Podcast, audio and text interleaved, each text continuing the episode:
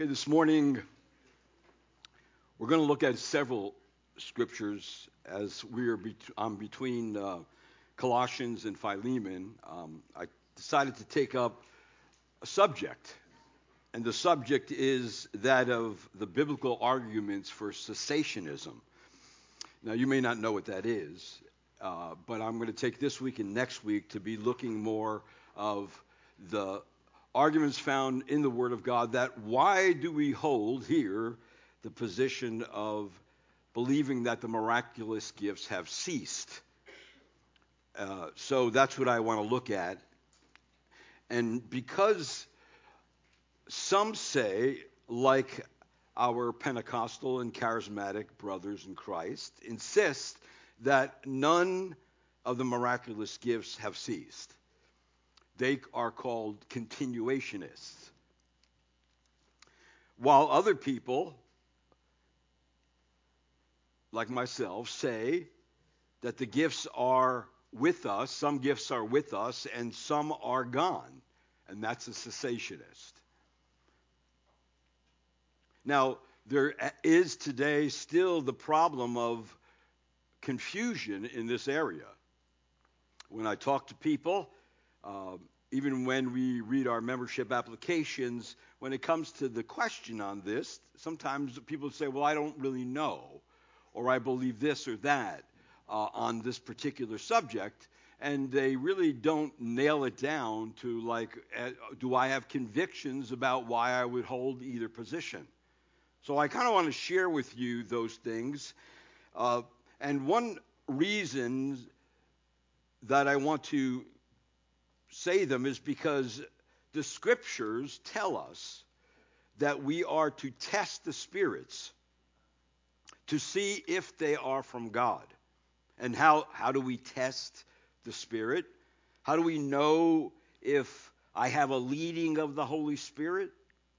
Well, that can be very whimsical and um, subjective. It can be a very whimsical and subjective type of thing. But we do have to be careful lest we confuse the leading of the Spirit with some possible indigestion, or worse, the leading of the anti spirit. The leading of the enemy, enemy himself in these days is very real. And he would lead us to go astray on any matter of Scripture. So remember that Satan disguises himself as an angel of light.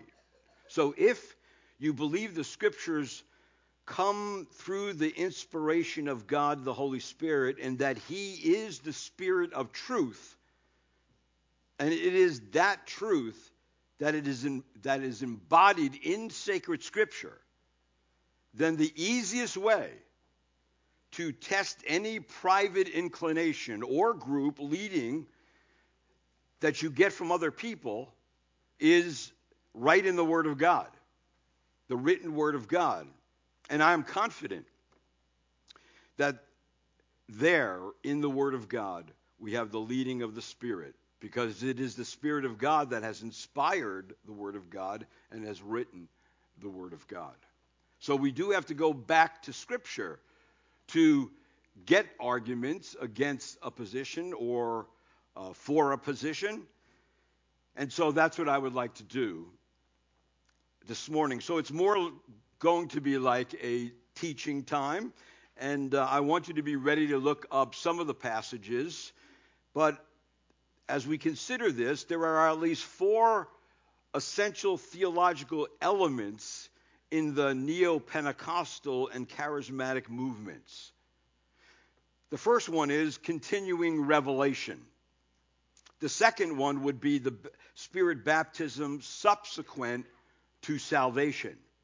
The third would be tongues. And the fourth would be healings, works of power, and casting out demons. Without these features, the charismatic brethren would not exist as a distinguishable element of Christendom. And I believe that each of these marks are unbiblical in the sense that God is not now energizing these kinds of ministries. The phenomena experienced are either self generated or, in rare instances, counterfeits of Satan himself. So, I'm going to give you some arguments for cessationism against continuationism. And the first argument would fall in the category of the unique role of miracles. That would be the first one. The unique role of miracles. Now, as we think about that, remember, we have a historic faith. So, in examining things, we do have to go back and look at history. The Bible tells us there are three times that miraculous gifts are mentioned in Scripture. Now, there are other times, but there are three major revelatory periods, uh, all in about the space of 200 years. And it, when we are thinking about miracles, and a miracle is when God breaks the laws of nature to accomplish his will by doing that which is scientifically impossible. A miracle is something astonishing. It is something um, very, uh, it gets our attention. But the problem is, is that they're very rare, not only in Scripture, but in the world, in life itself. The first period that we see miracles is the period of Moses and Joshua. Now, we are reading through Exodus, and uh, we find there that Moses uh, is called by God and Aaron to do these miracles before Pharaoh. And so you see the 10 plagues, and there are miraculous things that go on there. And then you see the parting of the Red Sea to keep the people safe from the pursuit of the Egyptian army. And then you see the healing of Marah's bitter waters and the giving of manna and water from a smitten rock and Miriam's leprosy and the judgment of Korah and the brazen serpent healing the people as they look to the serpent and they by faith they are healed. Also oil uh, or the parting of jordan and jericho's walls falling under joshua. So write that, that that's a period, a historical period in which things were happening. That was about a 65 year period. And then the next period we have is Elijah and Elisha, oil that didn't run out, causing an axe head to float, the raising of the widow's son, the healing of Naaman's leprosy, and it goes on. I'm only mentioning a few just to let you know that there was a time that there were many miracles, but during those periods, why there were miracles? Because God was doing something new. He was uh, doing something different. There was a, a change in what was happening in the history of humanity. And so these areas are really uh, dotted with miracles that capture the attention not only of the people living then, but of the readers of Scripture. As we go to those, through those passages, we find that something's going on here. Something's going on here. How God is re- relating to Israel and how God is relating to His people. And then the next major revelatory period is Jesus and the apostles and prophets. Jesus and the apostles and prophets.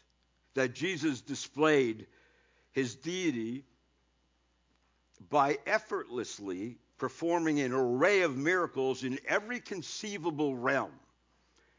Geographically, he's calming the storm with a word. Medically, he's generating the growth of a withered hand.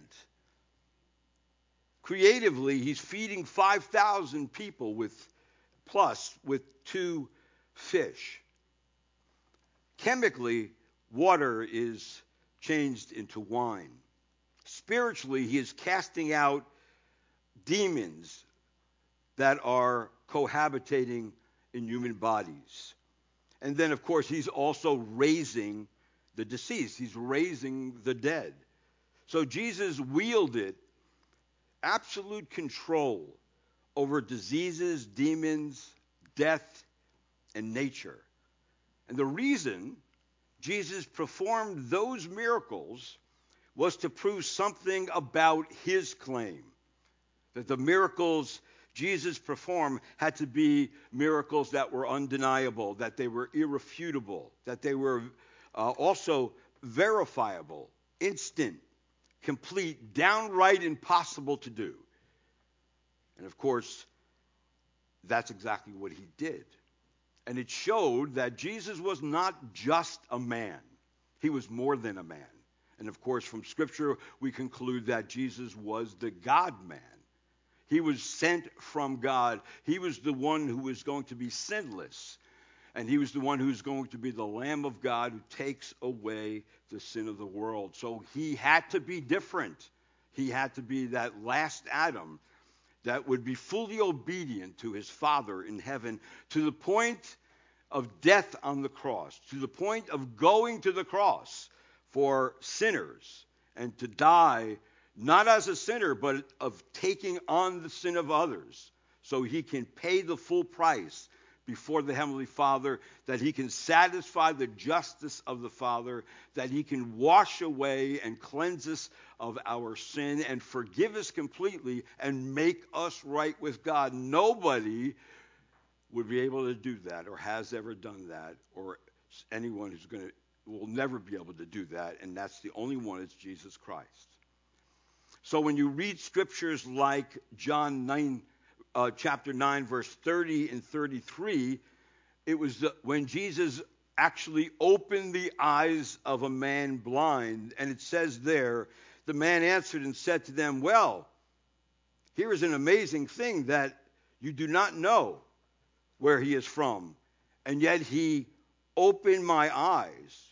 We know that God does not hear sinners, but if anyone is God fearing and does his will, he hears him. Since the beginning of time, it has never been heard that anyone opened the eyes of a person born blind. So if this man were not from God, he could do nothing. So Jesus, when he came, that was a time of special time of miracles that was proving who he was and the very work he came to do. And then we have the apostles.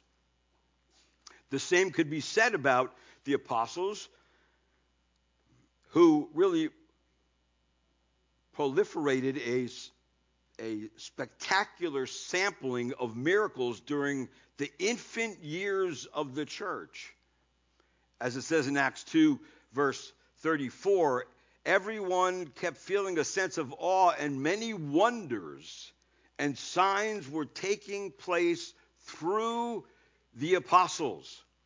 So Peter is healing a lame man, raising Dorcas from the dead. Paul is healing uh, a crippled, raising Eutychus.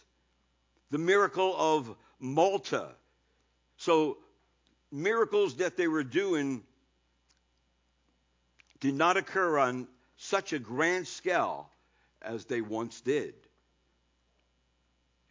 And neither are miracles that are done after that, after the apostles, are specifically linked to individuals with the gift of miracles. There is no biblical reason, though, at the same time, to believe that God cannot and does not perform miracles today, but he does it, uh, does not do it through the gift he gave to a man because those times have passed away. They have passed on. So, we, when we think about the primary reason for miraculous gifts is to establish the authenticity and credibility of God's spokesman as one sent from God. How do we know anybody would be sent from God during these days? Is because God gave them certain abilities to do certain things, and one of them is to perform miracles. And then, of course, these miracles were to validate, validate the message as coming from God. And so that means the one caution that should be applied before attaching a coveted label of a bona fide miracle is to pause to compare the person, the candidate, to a standard of a true biblical grade miracle. And there are biblical grade miracles. Matter of fact, does the miracle line up with the miracles that are actually done in Scripture? And you'll find out what's happening today is not the case. Also, we have to consider the mark of a true prophet. So during the time of Jesus, there were, of course, F him, his apostles that were, uh, and then he had his prophets. And a prophet, though, is someone God puts his word in their mouth. As Jeremiah tells us, then Jeremiah spoke to all the officials and to all the people, saying that the Lord sent me to prophesy against the house, against this house, and against the city, all the words that you have heard, that God would give the words to the prophet, and the prophet would speak. In other words, the prophet didn't go study the word, the word was actually given directly to them, and their job as a true prophet was to get it to the people and without messing it up. Get it to the people exactly the way God said it. So, what prophet spoke must always come true. That is always true of any prophet mentioned in Scripture. That if you're a true prophet, what you say always must come true. So, the first biblical argument for cessationism is the unique role of miracles. I'll talk a little bit more about that a little later, uh, maybe next week. But the second argument for cessationism is, is this the end of the gift of apostleship. There are no more apostles today, whether anybody wants to claim to be an apostle or not. Biblically, there are no more apostles today. An apostle was a special individual who whose qualifications were very specific and limited. And what were the, pri- the criteria of a person becoming an apostle? Well, the first one is an apostle was one who had seen the risen Lord, also who was a witness to the resurrection. Now, the only one born out of season, due season, was the Apostle Paul. But we do know that the Apostle Paul, while he was persecuting the church on the road to Damascus, he met the risen Lord. And so that's why Paul keeps saying about himself that not only was the, he was the least of the apostles, but it also says in Corinthians, and last of all, as one untimely born, he appeared to me also. See, so somebody who's going to be a, an apostle had to see the risen Lord and had to witness the risen Lord resurrected. Secondly, an apostle was called, commissioned, and sent to preach the gospel of the risen Lord. Now, I'd like you to take your Bibles uh, and turn to Acts chapter 26, verse 16 through 18. Because in this passage of Scripture, we see how Paul was commissioned to do something. He was sent to do something. And remember, Paul was not looking for the Lord when he met the Lord on the Damascus Road. He was in quite a, a rebellious state when he ended up believing in the Lord Jesus Christ. And so you notice in Acts 26, verse 16, it says, But get up, stand on your feet, for this purpose I have appeared to you, to appoint you a minister and a witness, not only to the things which have been seen, but also to the things in which I will appear to you. In verse 17, rescuing you from the Jewish people and from the Gentiles to whom I am, I am sending you. And what is he sending them to do? Verse number 18, to open their eyes so that they may turn from darkness to light, from the dominion of Satan to God, that they may receive forgiveness of sins and an inheritance among those who have been sanctified by faith in me. So, see, this was the message that was given uh, to the Apostle Paul And this was his job. His job was to preach the gospel so people can be set free. And also, an apostle was given special gifts and abilities. And these abilities included the working of miracles and the casting out of demons and the raising of the dead. And of course, they're all considered to be works of powers. And these were given to authenticate the apostles' message. These also were given to lay down the foundation for building the church with the message of truth. 1 Corinthians chapter 12 verse number 12 it actually addresses that where it says the signs of a true apostle were performed among you with all perseverance by signs and wonders and miracles. So God gave to them, the apostles, these unique gifts so it would authenticate who they were and that they were sent and called by God and that the message they preached were, was not their own message, but it was a message given to them by God. Also, an apostle was given the authority of Christ. Actually, the word, the English word apostle, uh, we have, which in the first century was used of those who had the right to speak for an authority figure. That means they were a delegate of someone, or an envoy of someone, or a, a messenger of someone, or an ambassador for someone.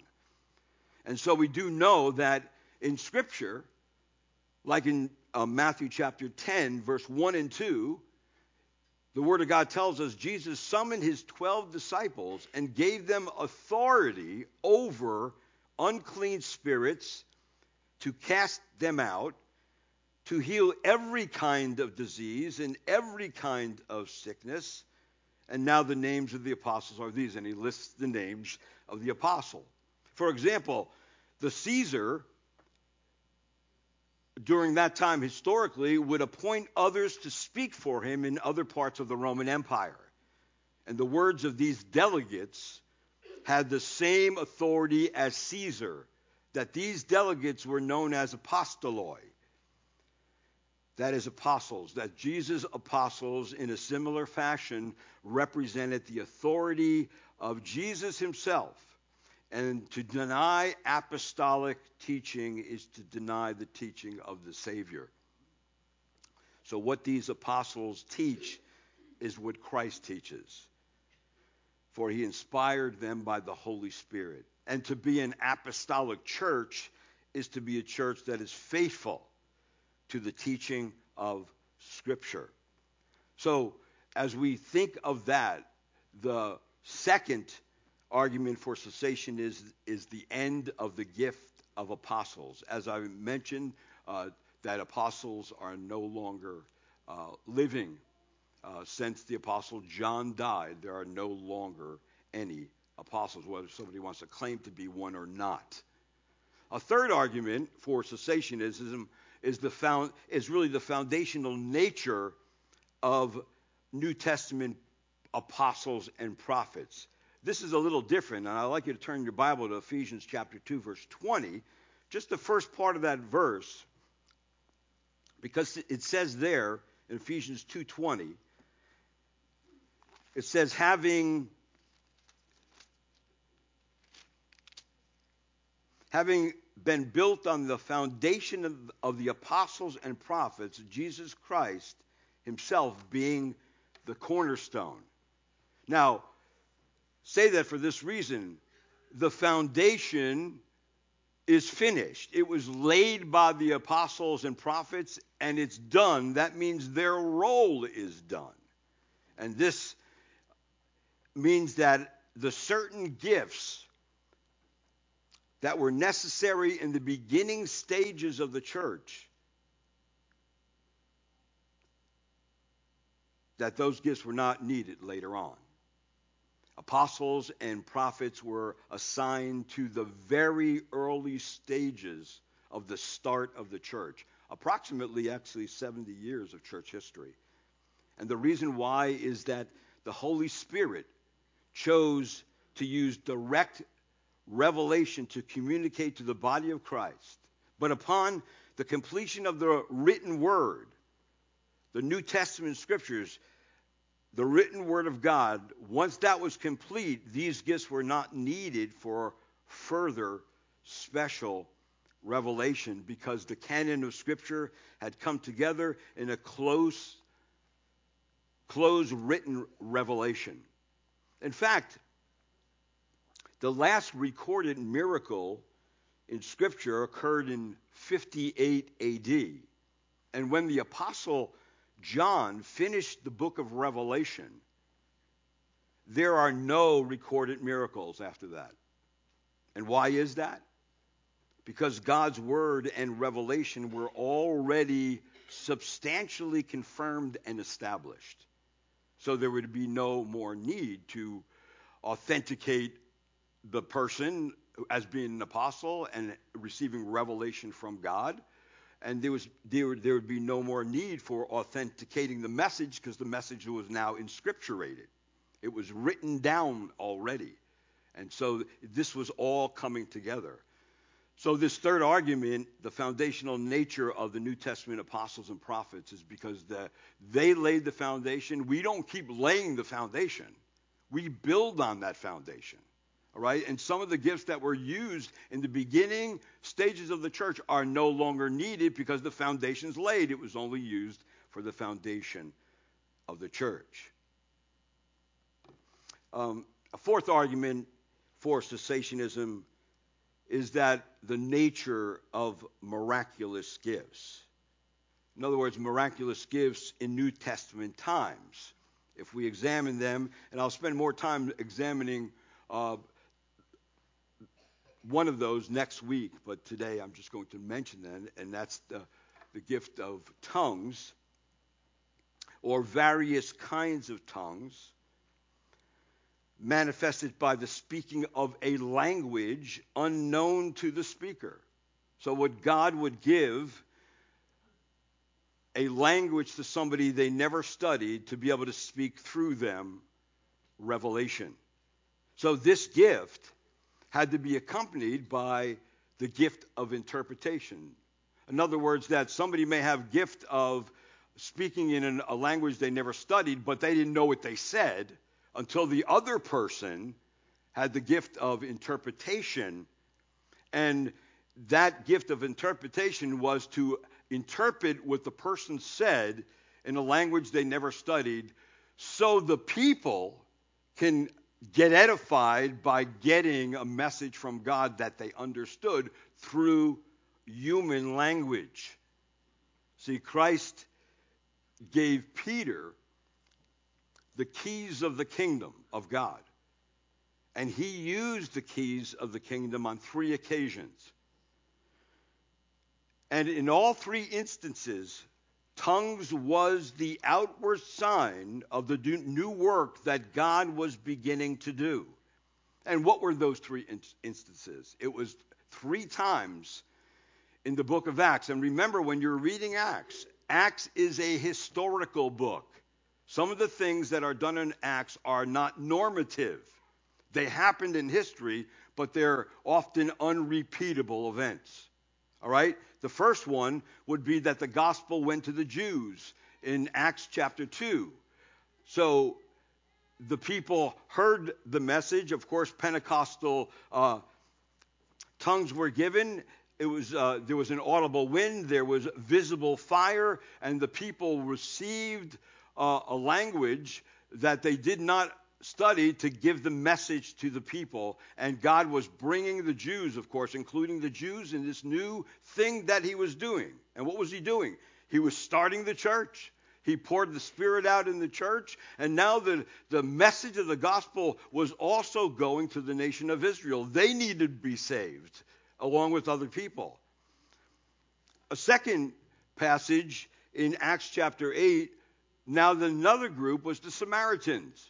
Now remember, the Samaritans were uh, a half breed group because they intermarried with other nations and therefore they were not considered to be authentic Jews. And so, therefore, the Jews and the Samaritans were always in conflict with one another because of that. But what happened is in Acts chapter 8 is that there was an outward manifestation of the Spirit, and the people spoke in a language that they didn't understand, and the people listening to them understood in their own dialect, in their own language. And so God was what? Bringing the Samaritans into the kingdom of God. And then Paul, uh, Peter used the keys a third time to include in Acts chapter 10 the bringing in of the Gentiles into the fold, meaning that God was not just dealing with one group of people like the Jews. He was dealing with the Samaritans too. He was dealing with the Gentiles. He was dealing with all the peoples of the earth. And that was the new thing that was happening. And so, all these three events, we see that Cornelius, the tongues of the Spirit came upon them. And of course, they again heard the message in their own language by people who did not know that language, but they understood it.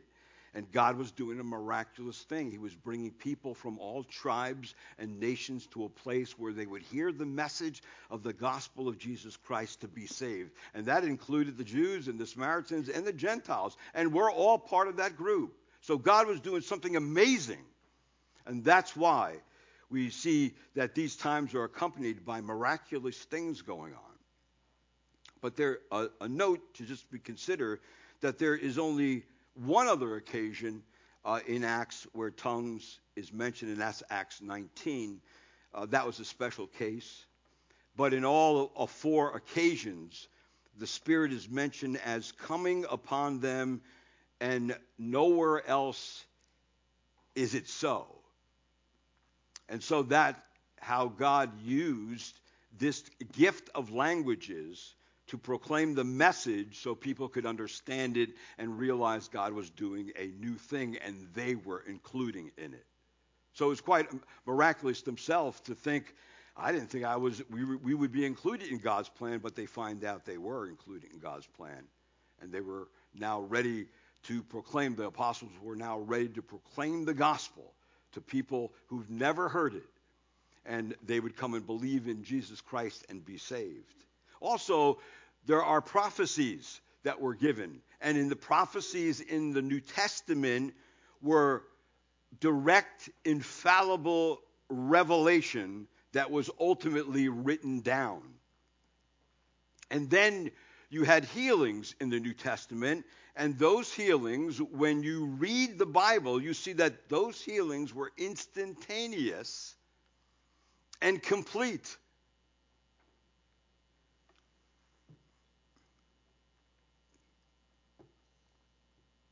So, just to make a note from our doctrinal statement, it's written there that the speaking in tongues, the interpretation of tongues, the gift of miracles, the gift of healings were given in the beginning days of the church for the purpose of pointing to the judgment of the unbelieving nation of Israel and or the Gentiles being included in the gospel offer and or authenticating the apostles as revealers of divine truth and are no longer in operation today.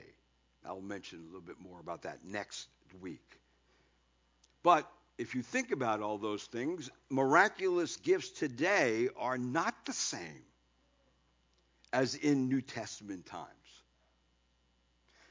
Tongues today are portrayed as a private prayer language not an earthly language.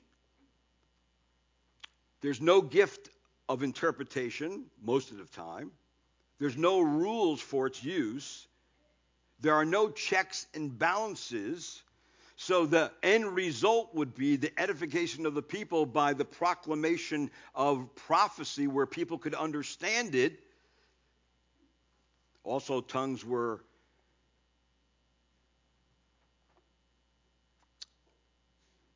well, the word, actually, the word glossa means human language. 30 times that word is used in the, uh, the Greek Old Testament, and always it meant normal human languages.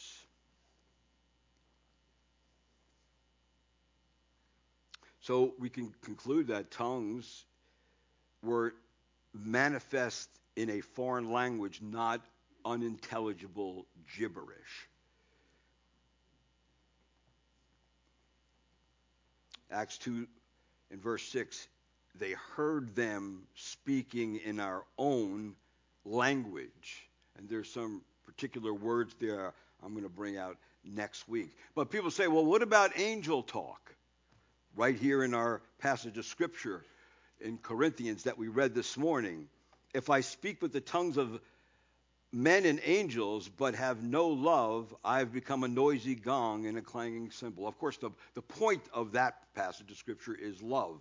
No matter what abilities and gifts you have, if you don't have love that accompany that, doesn't really mean anything. It's just like a, a noisy cymbal, right? But angel talk, some people say, well, it's really the, the language of angels. The problem with that is, is that this is the only time this phrase is used here, and it's never used again in the Word of God.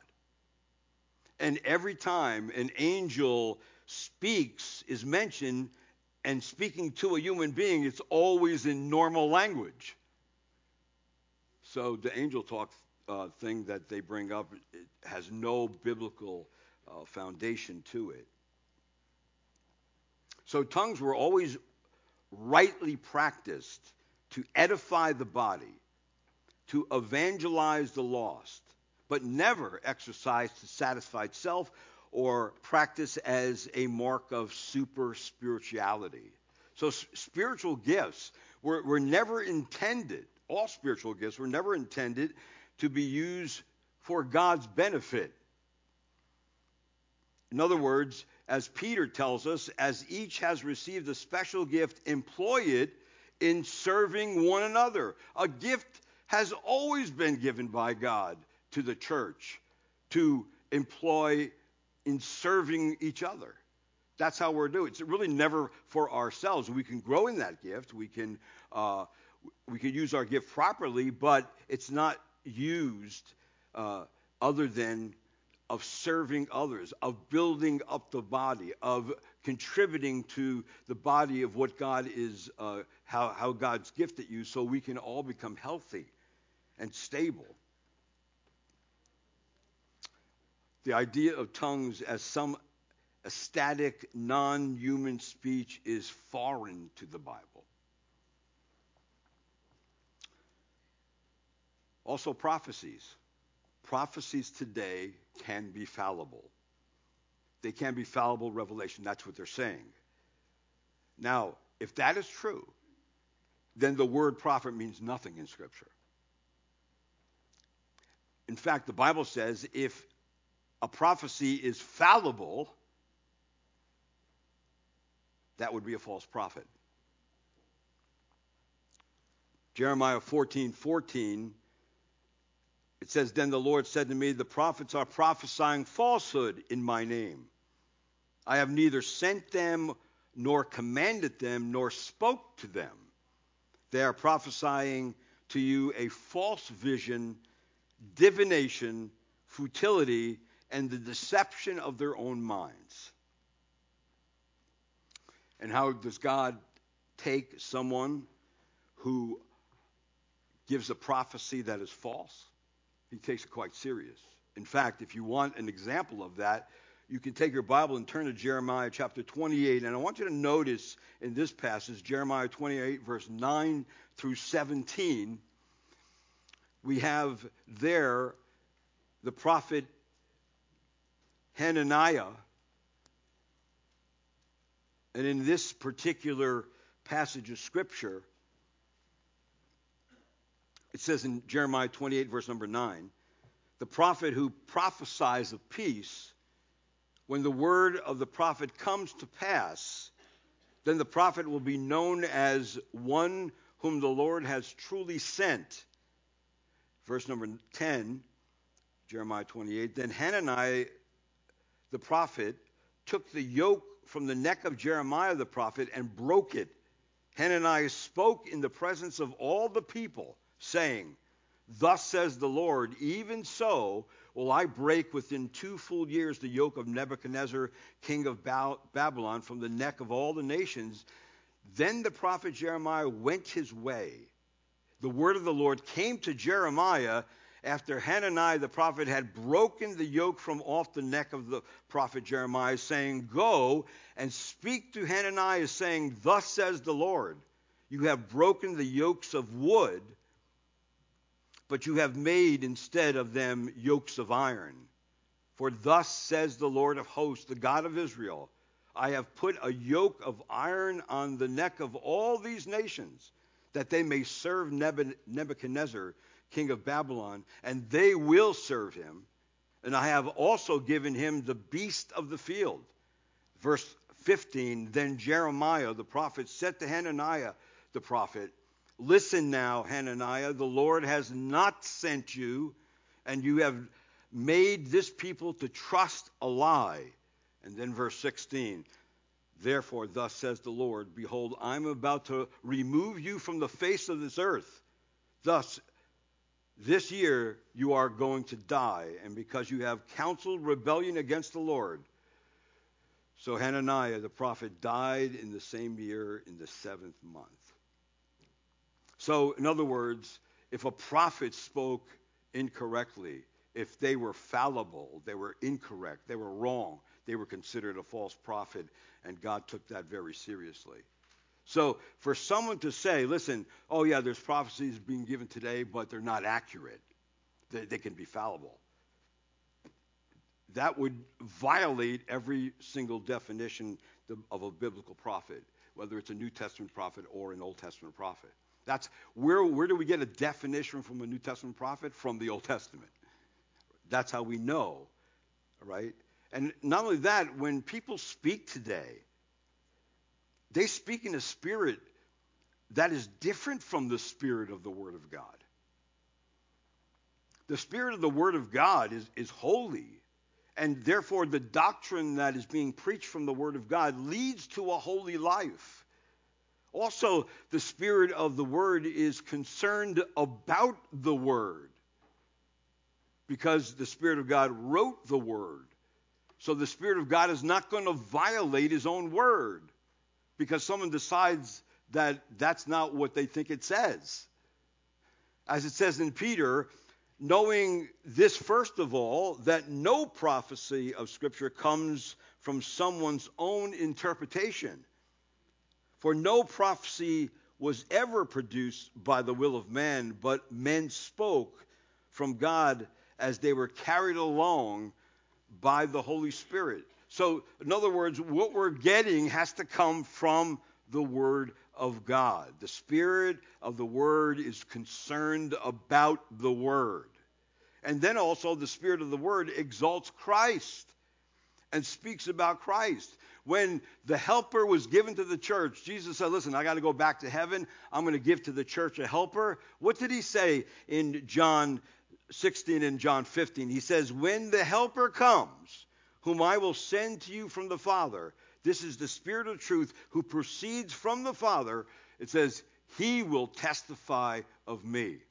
So, in other words, that the Spirit of God's job is not to exalt the Spirit. The Spirit of God's job is to exalt Christ, to lift Him up. So men and women and boys and girls can be drawn to Him. And so that is the purpose of why the Spirit of God comes and brings us and illuminates the Word of God so we can have the correct understanding of it and the correct message that comes from it. Because the Spirit of the Word empowers for godly living and service to Jesus Christ. It's all about loving Jesus and serving Him with all our heart, mind, soul, and strength there, has, there have always been true and false prophets. There has always been true and false apostles.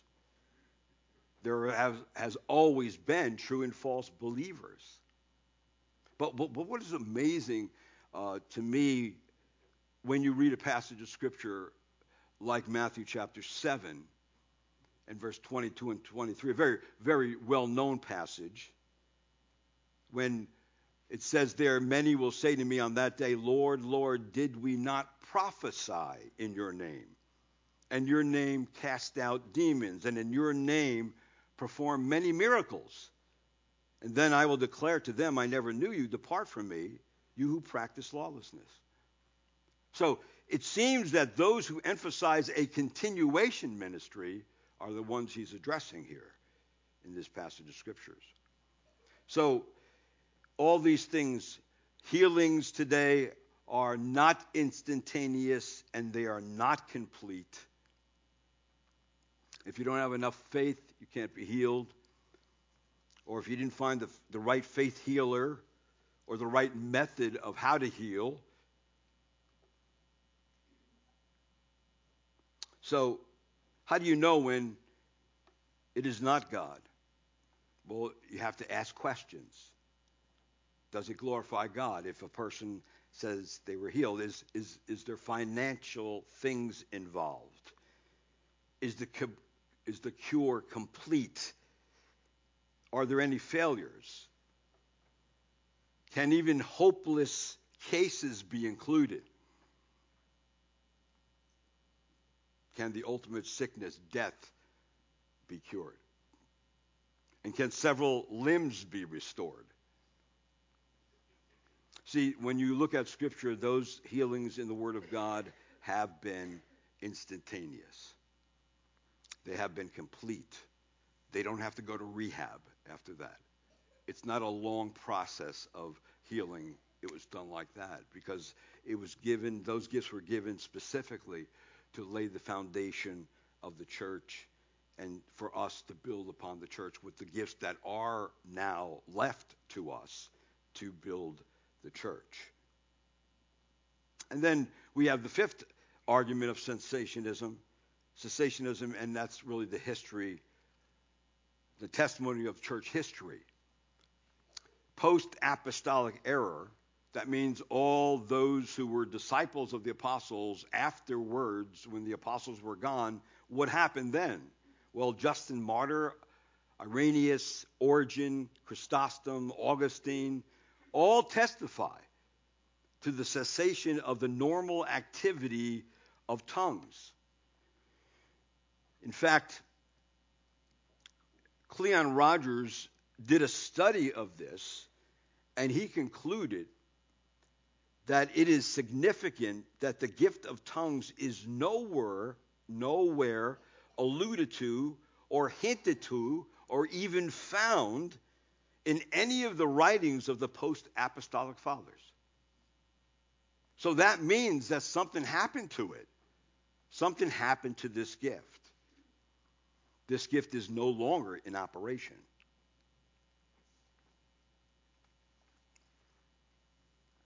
And then you have the, also the sixth argument of cessationism, the testimony of the recent history of tongues. If we go back to the the Montanist, uh, who was at that particular time, uh, that's like four, four or five hundred years of church history. Uh, then now p- tongues were being spoken. Uh, and of course, those the, Mount, the Montanists were ended up they ended up being heretics. You have another group of people, priests from France. They also claimed to be speaking in tongues, and they were branded heretics. You have the Jansenists in 1731. Uh, they were Roman Catholic reformers. They used to hold their meetings at night in tombs, and they were said to speak in aesthetic languages. You have the Shakers in 1736 to 1784, who a leading person in that group was named Mother Ann Lee, regarded to be herself to be a female equivalent to Jesus Christ. Of course, they were marked to be heretics. You have the Irv- Irvingites in 1830, and of course, they already were marked as heretics because their revelations contradicted scriptures. And so, in, in the, even in this modern era, uh, you have uh, Charles F. Parham in uh, 1873 said that uh, he also was speaking in tongues. The Bethel Healing Home in 1898, Bethel Bible College in Topeka, Kansas, that the Bible evidence of the baptism of, of the Spirit is speaking in tongues was colluded there. Agnes Ozman, January 1, 1901, the first to speak in tongues in modern times as a result of seeking the baptism of the Holy Spirit. You have the Houston Bible School. And you all, all have, the, in 1966, the Azusa Street Mission at 312 Azusa Street, where that place, where Pentecostalism began to grow rapidly. Services were led by, at that time, by both male and female preachers. And the Spirit of God was seen as falling upon people that the charismatic movement began in an Episcopal, Episcopalian church in Van Nuys, California in 1960. And, and it spread to all mainline denominations Roman Catholics, Lutherans, Presbyterians, Baptists. And of course, it's, it's become very prominent today that most people are believing that tongues uh, is still in operation, that uh, men still have the gift of healing and uh, casting out demons, and it's not even very much even questioned today that those things maybe not maybe not be true. Uh,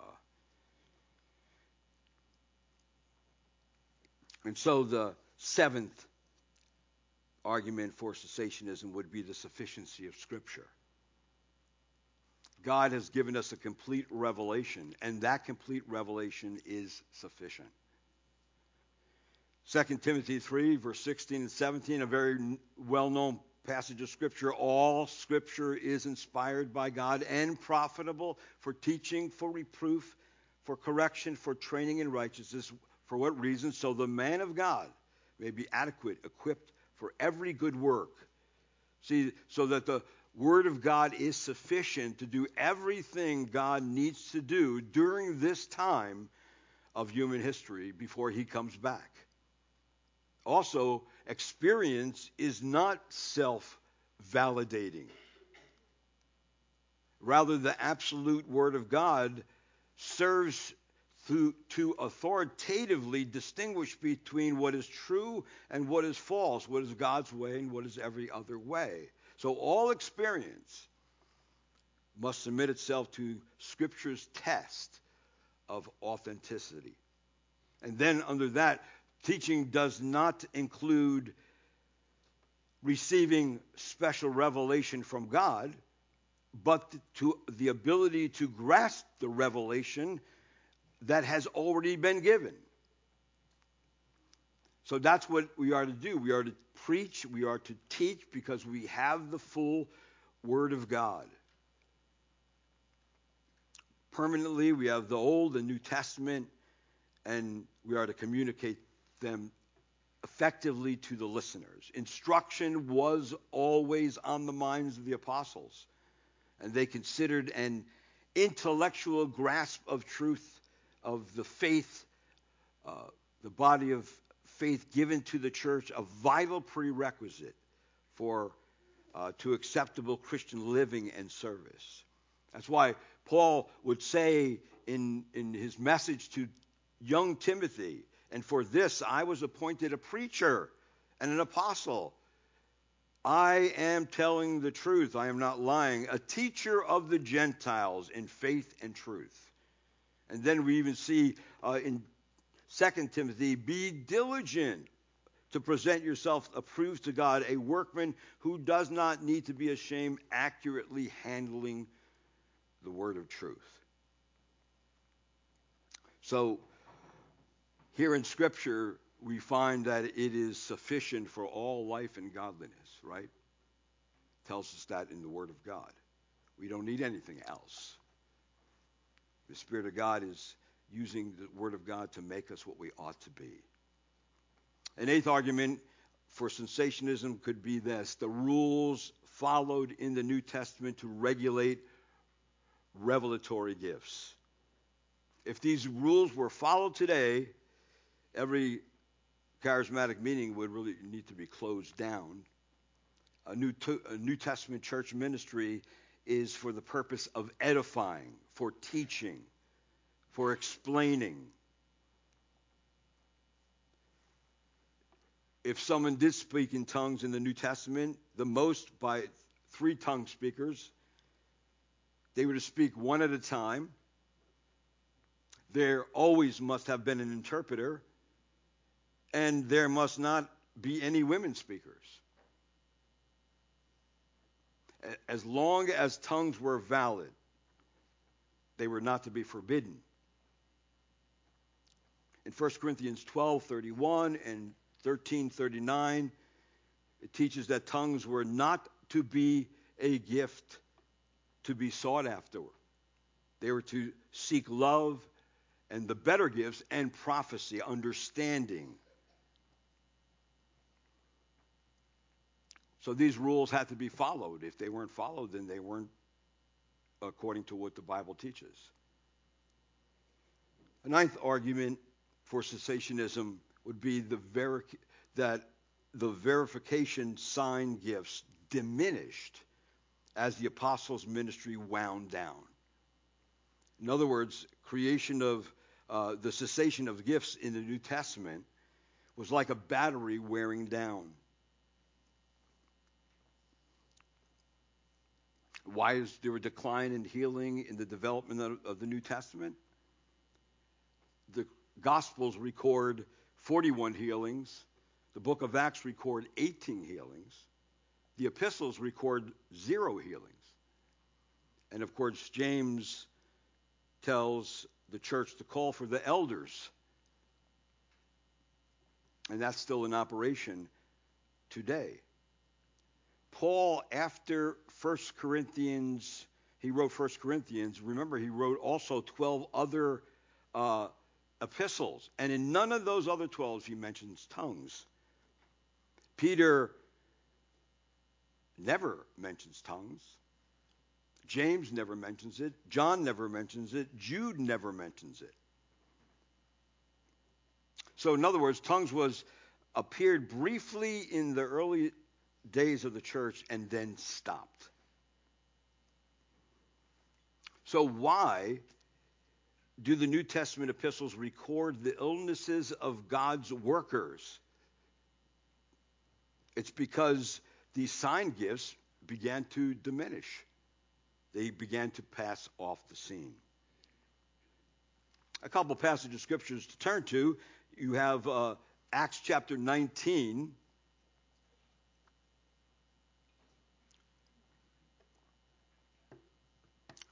Well, we find here in 2 Corinthians 12, while you just turn there, in verse 7 through 9, Paul was ill.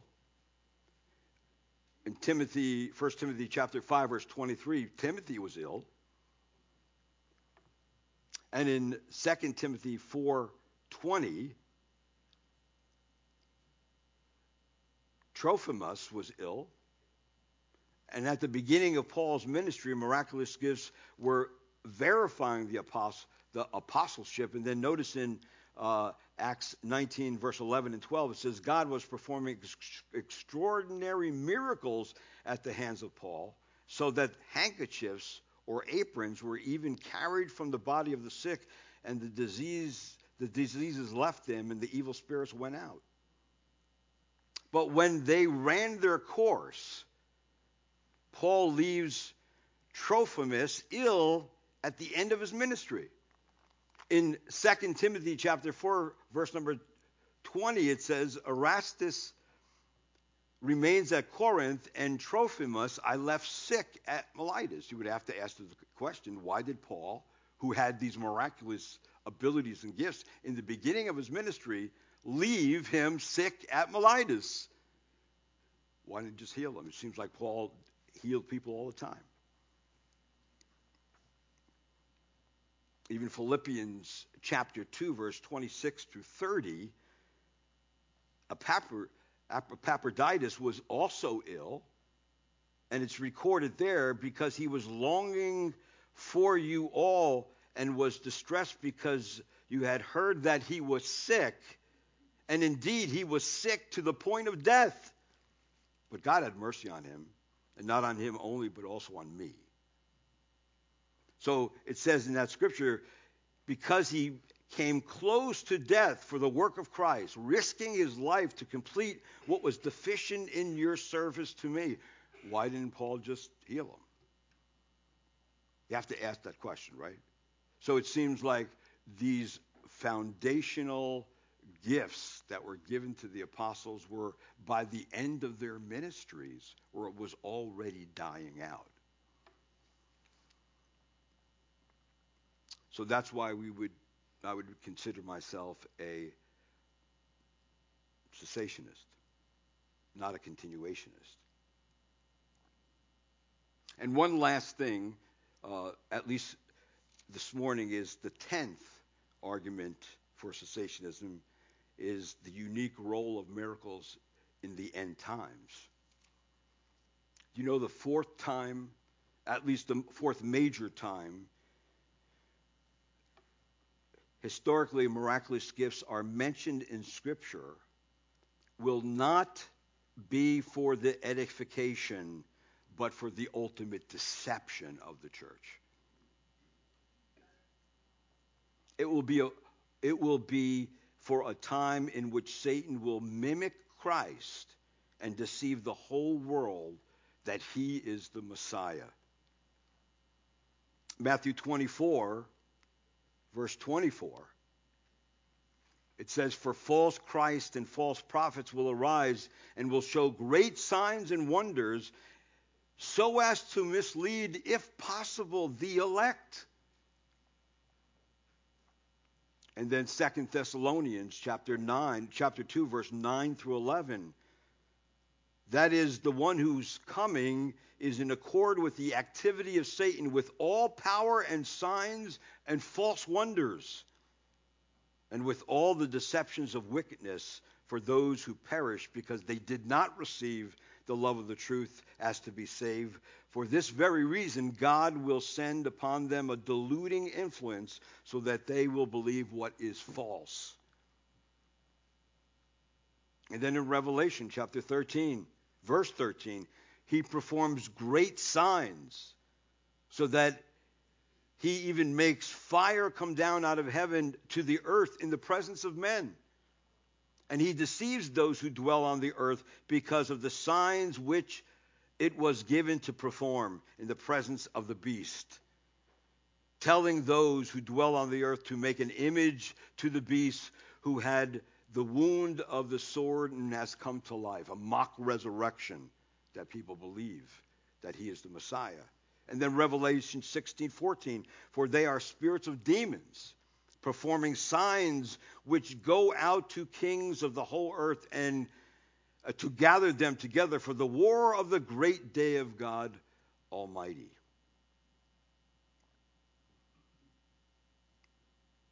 And then Revelation 19:20, and the beast was seized, and with him the false prophet who performed the signs in his presence by which he deceived those who had received the mark of the beast and those who worshipped his image. These two were thrown alive into the lake of fire, which burns with brimstone. So there is going to be a unique role of miracles in the end times. Maybe that started already. In which Satan is setting the world up to believe he is the Christ. He will be the man of peace that makes peace without war. He will be an intellectual genius. He will be a political genius. He will be a man who is well liked and makes peace between Israel and the rest of the nations. If he can do that, that is what the world is looking for. It would be no big stretch for him to take control. Right, even right now in the world, the way it is, right? Because that's what they're looking for. They're looking for leadership, and he's going to be a leader. So, saying all those things this morning, those are just some. I'm sure there could be more arguments for cessationism, the unique role of miracles, the end of the gift of apostleship, the foundational nature of the New Testament apostles and prophets, the nature of miraculous gifts, the testimony of church history, the testimony of recent history, the sufficiency of Scripture, the rules followed in the New Testament to regulate revelatory gifts, and the verification signs diminished as the apostles' ministries wound down, and then the unique role of miracles in the end times. Those are, are some of the arguments that we could all use to say, this is why I'm a cessationist. And I believe that as we, if you dig into them more, you'll find that there's more there than I even mentioned this morning. Let's pray. Lord, thank you this morning that in your word, Lord, we find that there are things that have been substantiated, that have been recorded, that have been inscripturated for us to know that what we believe can be argued. What we believe we can stand on. And Lord, no matter which way the wind of doctrine blows, we can always come back to Scripture and we can study it through to find out if we are believing the Spirit of truth. Lord, always make us discerning believers, that we would always stand on the Word of God. And I pray, Lord, as we do that, you would make us people that can communicate it to others, that we would not be deceived so easily. And though, Lord, no matter how dark and twisted the world come, becomes, and even uh, so called Christian ministries become more adamant towards things like this, then I pray, Lord, that we would be able to know where we stand on it as we look into the Word of God to find out what you, your Word says and what has actually happened historically. So, Lord, thank you uh, that you allow us to know these things and to be able to investigate them. I just pray, Lord, in all that we do, we would always want to do it, Lord, with the proper attitude of love and that we would always want to have unity within the body. And Lord, as you have gifted each one of us, I pray, Lord, our gifts would always be to serve the church body, that Christ also may be uplifted and edified, and the gospel may be preached, and the light and the salt that Christians bear may continue to go on no matter how long you tarry. And I pray this in Jesus' name. Amen. Let's stand together.